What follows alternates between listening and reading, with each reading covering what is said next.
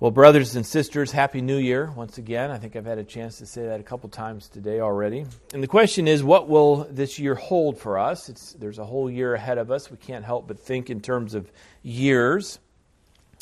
And Christians are those who, uh, who can truly say, in a way, bring it on.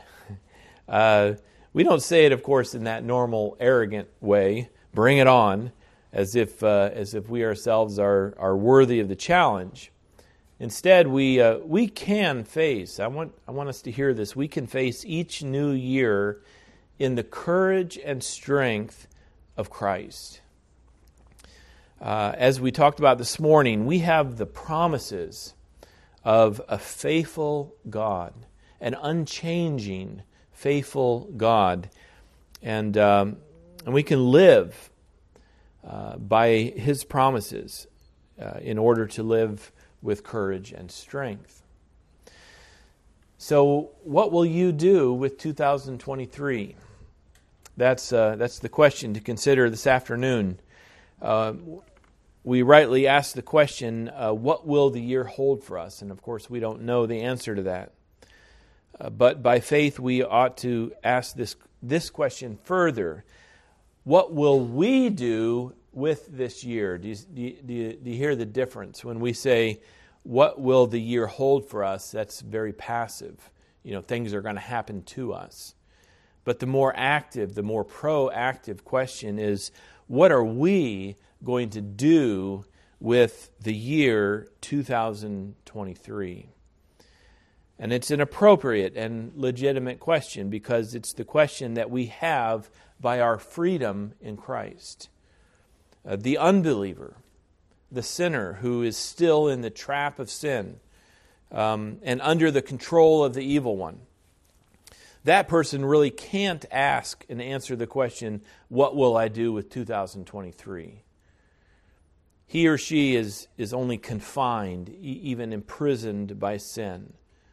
What am I going to do with 2023? Someone might say, well, I'm, I'm going to sin. I'm going to serve the flesh. I'm, I'm going to continue my steady march toward death and, and, and, and the eternal prison of hell. What do you mean, what am I going to do with 2023? What else can I do as a sinner and as a slave to sin and of the evil one himself? So says the unbelieving sinner but not so the believer. You need to be convinced of this because it's, it's the teaching, it's the promise of God's word. The believer gets to ask himself or herself the question what am I going to do with the year ahead? And so I want to sound forth the call of Christ to follow him in 2023. What are you going to do with this new year? The answer of the believer in Christ should be I am going to follow Christ. And someone might say, but, but how is that freedom? I mean, uh, if I'm still answering the call of someone to do what they tell me to do, am I really free? And here's one of those humbling truths of God's Word that no matter whose call we answer, we are always answering a call. You can try to say, "Oh, but I want to be free. I, I want to do my own thing. I, uh, I, want to, I want to, I want to go my own way. I want to be my own self." But when we do that, if if we say that, uh, if we say that we, we just want to be free, we're not free. We are actually answering the call of Satan when we say that. And there really are only two choices in life Either you follow Christ, and you do so with purpose, with hope, with peace, with joy, or you follow the path of sin and the way of, and the way of destruction.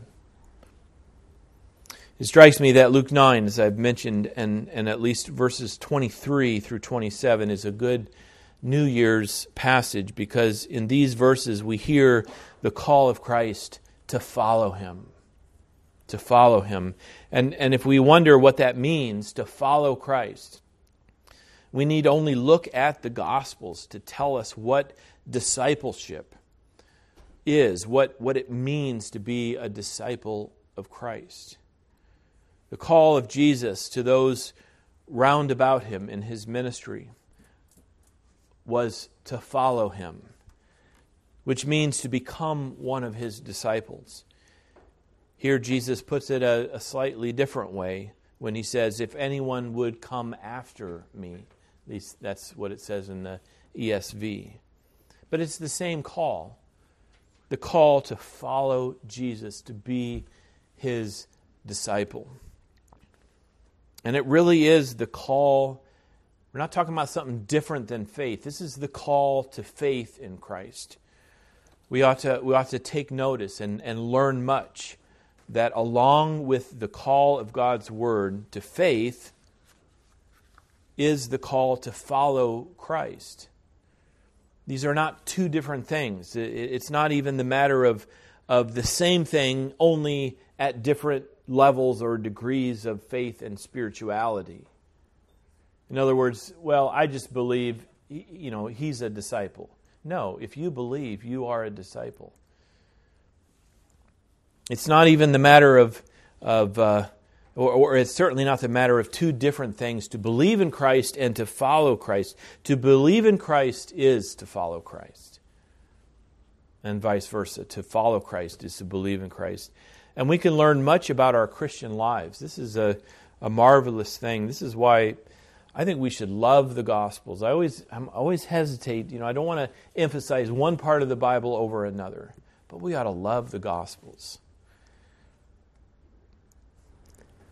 In the Gospels, we get to we get to see Christ, and we get to see what it means to be a follower, to be a disciple of Jesus Christ. I would encourage you in the new year just to always be reading through one of the Gospels. Read through the four Gospels at least once, if not multiple times uh, in this coming year. And as you're doing so, ask yourself the question what does this mean to be a disciple of Christ? And you will find the answer as you see Christ relating to the 12, relating to many others as well throughout uh, his ministry. So, as we consider what we will do with 2023, let's begin with God. That's, uh, that just sounds right, doesn't it? Let's begin the year with God. And let's consider first that God is a personal God. God is a personal God. And what do we mean by that? On one hand, we can even say that God is tri personal. Uh, as the Bible speaks of God, God is revealed to us as one God, yet as three persons the Father, the Son, and the Holy Spirit. And they all and they are all persons. Think about that. They are all persons. This is the Trinity. And granted, that makes our heads spin. Uh, in fact, if our heads are not spinning, we probably haven't heard it correctly. And it shouldn't surprise us that as God reveals himself to us, as the knowledge of God is given to us, that our heads are going to spin. That should make sense in a strange kind of way. If God were completely understandable to us, then God would simply be one of us. If we are thinking of a God whom we can completely and fully understand, then we are only making up a God according to our own understanding, according to our own imaginations. And our imaginations are always limited by our own being, by our own character. But we are, we are finite creatures. We don't, not even figuring in sin into the equation. We are we are just finite creatures. We are limited in our capacities and in our understanding, which means that we, we should actually expect that our Creator will be and is a being beyond us. That's the simple way of saying God is transcendent. God is largely unknown to us. But by way of his revelation to us, we can know him only that we cannot understand and know him fully. Because he's God, and because we are but creatures.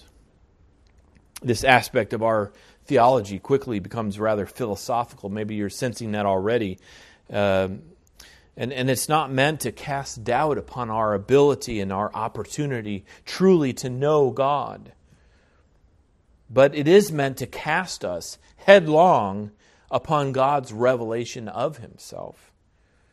If God is transcendent, which is to say, if God is so completely beyond us and our understanding of who and what He is, then we are, can we sense this? We are completely dependent upon Him and upon His revelation of Himself to us, that we might know something of Him, that we might know what we are given to know, that we might know what we need to know of God for our salvation.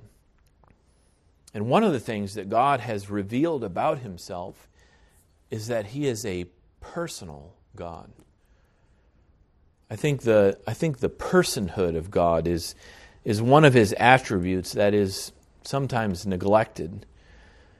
But it's neglected, I think, because it's, it's just assumed. And it's not wrongly assumed that God is personal, because he is, in fact, revealed to us in Scripture, again, as being tri personal Father, Son, and Holy Spirit. If it helps, the, the contrast here is to the God of Star Wars, uh, a God that is just a force. And I put it that way on purpose, referring to the God that is just a force. The God of Star Wars is not a who, but is a that. The God of Star Wars is an impersonal God, uh, just a, a largely undefined thing and power in the universe that can be used. Luke, use the force. So whispers, I think it was uh, Obi Wan Kenobi in, in Luke's ear. And, and, and this is how rebel sinners want to think about God. Rebel sinners do not want a God who is, but instead they want a God that is. But the one true God is a personal God, which means that our own personhood is part of the image of God in us. In other words, you and I are persons created to relate to each other on a personal level, but we are so only because God is personal. You ever thought about that? When we say that God is personal, we are not projecting our personhood upon God. Instead, it's because God it's because of God's personhood that you and I are persons. One of the first revelations of this in Scripture is, is how in uh, uh, Genesis 3 we hear that God came walking in the garden in the cool of the day and that the man and his wife hid themselves from the presence of the Lord God among the trees of the garden. Very personal moment to reveal to us a personal God. On one hand, this is, this is a very mysterious reference. God walking, even walking among the trees of, of the garden. Scripture also makes clear that God is omnipresent, everywhere present by his being as God. So, what can it mean that God came somewhere? What can it mean that God came walking and that he came walking in the garden in, in the cool of the day? Well, it is a mystery, but, but this much we learn that God is personal, that he is not an undefined force, only to be used by mankind, whether for good or for evil. And then we hear God speak. As God came walking in the garden, he called to the man and said to him, Where are you? Here we can ask uh, is, is, is not God not only omnipresent, but is he not omniscient? Yes, he is omnipresent, he is omniscient, he knows all, and yet he speaks. And he inquires, Where are you? As if he didn't know. Once again, the emphasis is on God's personhood. He is, he is not the undefined force of the universe, but he is the personal God who would have a who would have fellowship with the personal creatures that he has created. This is where we need to start as we as we are determined to follow Christ personally. We need to start with God and we need to see that he is a personal God. And so it shouldn't surprise us that as Christ, who is God in our own flesh, that he began his ministry by calling disciples on a personal level. A second point is a personal call. Here's, here's a connection that uh, we do not quickly make, I, I think. That, that if we understand correctly, then we know that, again, as a great mystery, yet by the clear teaching of God's Word, that God became flesh in the conception and birth of Christ. Jesus is God. We probably ought to say that to ourselves at least once a day. My Lord, my Savior, is God. And so it shouldn't surprise us that, that Christ, God in our flesh, began to seek out a personal relationship with the creatures that he had created in his own image. In this way, God coming to walk in the garden in the cool of the day, Genesis 3, is a foreshadowing of the much later day when God came walking into this world in the person of Christ. Can we see the parallel? And the effect was the same as well. When, when God came walking in the person of Christ, the people hid themselves from the light of Christ that was shining upon them. They even wanted, they even wanted to get rid of the light Cover it up. Don't let it shine on us, lest it continue to expose us in our sin. And yet, Jesus went about calling. He, he, he, was calling as God did in the garden. Where are you? Not that he didn't know, but he was calling Adam and Eve to himself. And here, and, and now we see Jesus going about calling.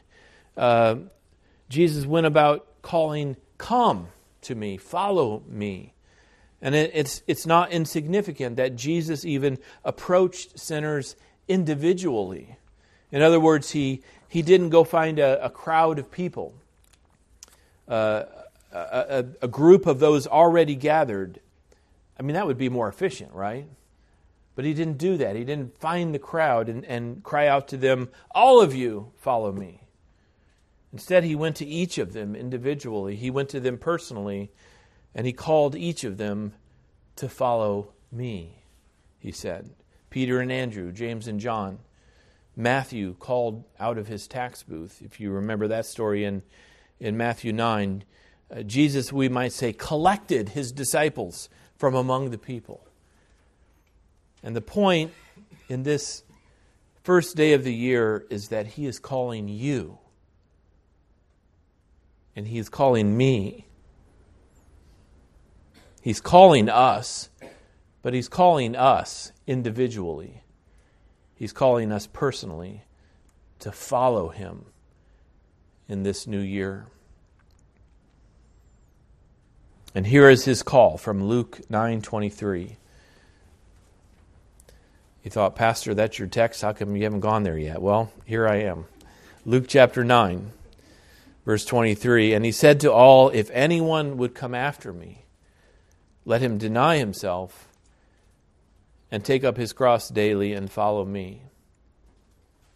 And you just think about the, the pronoun, if anyone would follow me. And so you are one, and I am one. And Jesus is calling you as one. He's calling you personally, He's calling you individually. He's calling you into a personal relationship with Him as your Savior. Again, is it not clear that to come after him is to follow him? And by the full teaching of God's word, is it not clear that to believe in Christ? I think this trips some people up, right? I mean, you know, are you a Christian? Oh, yeah, I'm a, I'm a Christian. Do you believe in Jesus? Yeah, I believe in Jesus. And I'm not doubting those answers. But then you ask, are you a disciple of Christ? A what? But that's those two always go together. To believe in Christ is to follow Christ. To follow Christ is to be a disciple of Christ.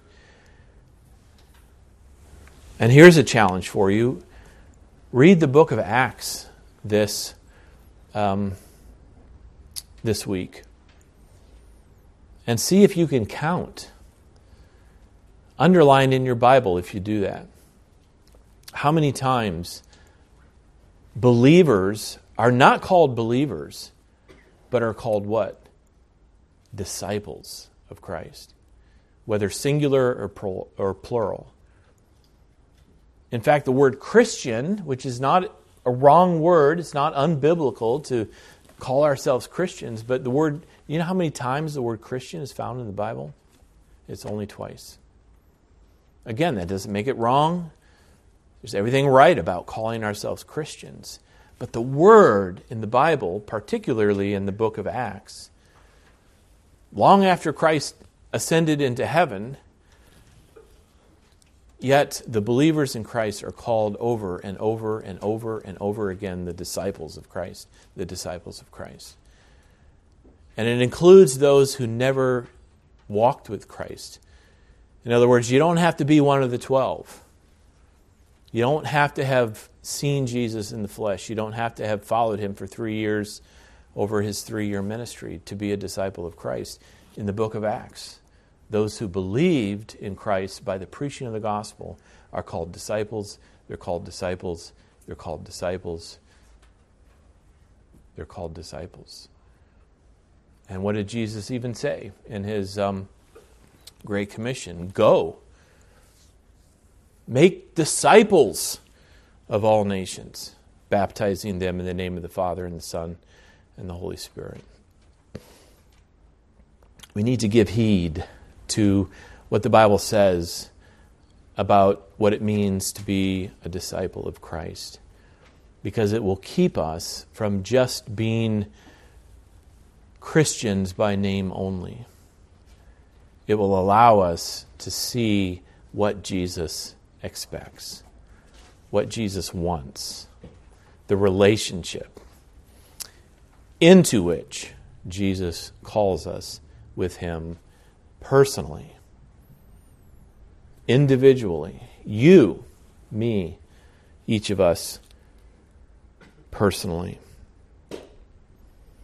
He calls us to, to deny ourselves. He calls us to take up our cross. He calls us to follow him. He gives us this marvelous promise that if we lose our life, we will gain it but also this warning that if we seek to gain our life on our own, we will lose it. He calls us not to be ashamed of him, lest he be ashamed of us when he returns in glory.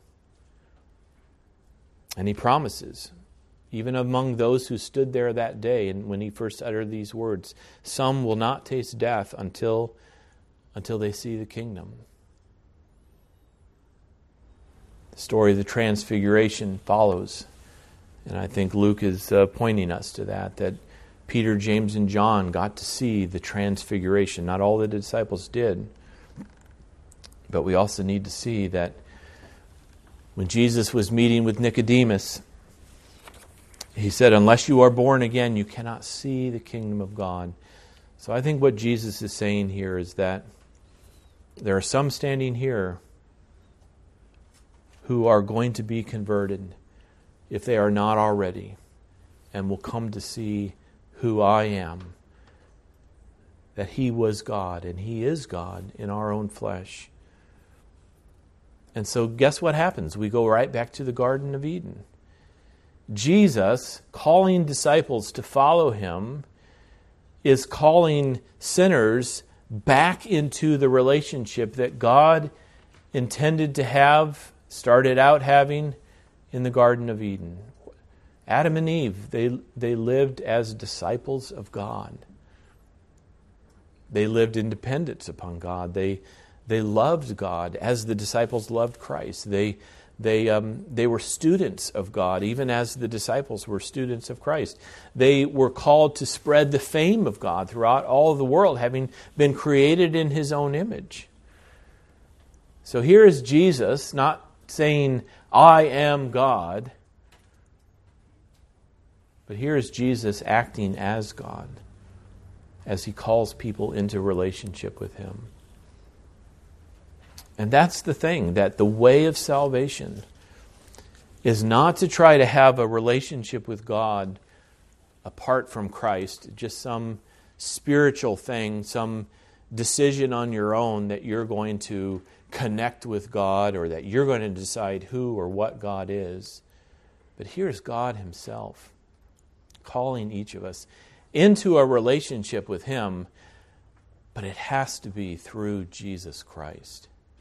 Jesus Christ is God's own revelation of himself to us. Jesus Christ, our Savior, is the only one who brings us back into Eden. He brings us back into a right relationship with the God who created us. So the call to follow me is not, you know, doesn't belong to some, you know, 1970s tradition. Doesn't belong to some denomination that's, that's called the Disciples of Christ. I think they're quite a mess, actually. But let's not let anybody steal from us the term, the label, the identity of being a disciple of Jesus Christ. Um, this is Christ's call to you to be his disciple, to enter into that specific defined relationship to be a disciple of Jesus Christ. I call you to that on behalf of Christ within this, this new year. Amen. Let's pray. Father in heaven, thank you for sending your Son, Lord Jesus. Thank you for coming. Thank you for your call to be your disciples. Let each of us hear it, and let each of us understand it, and let each of us answer it fully in this coming year for your glory and for our great and eternal good. We ask in your name. Amen.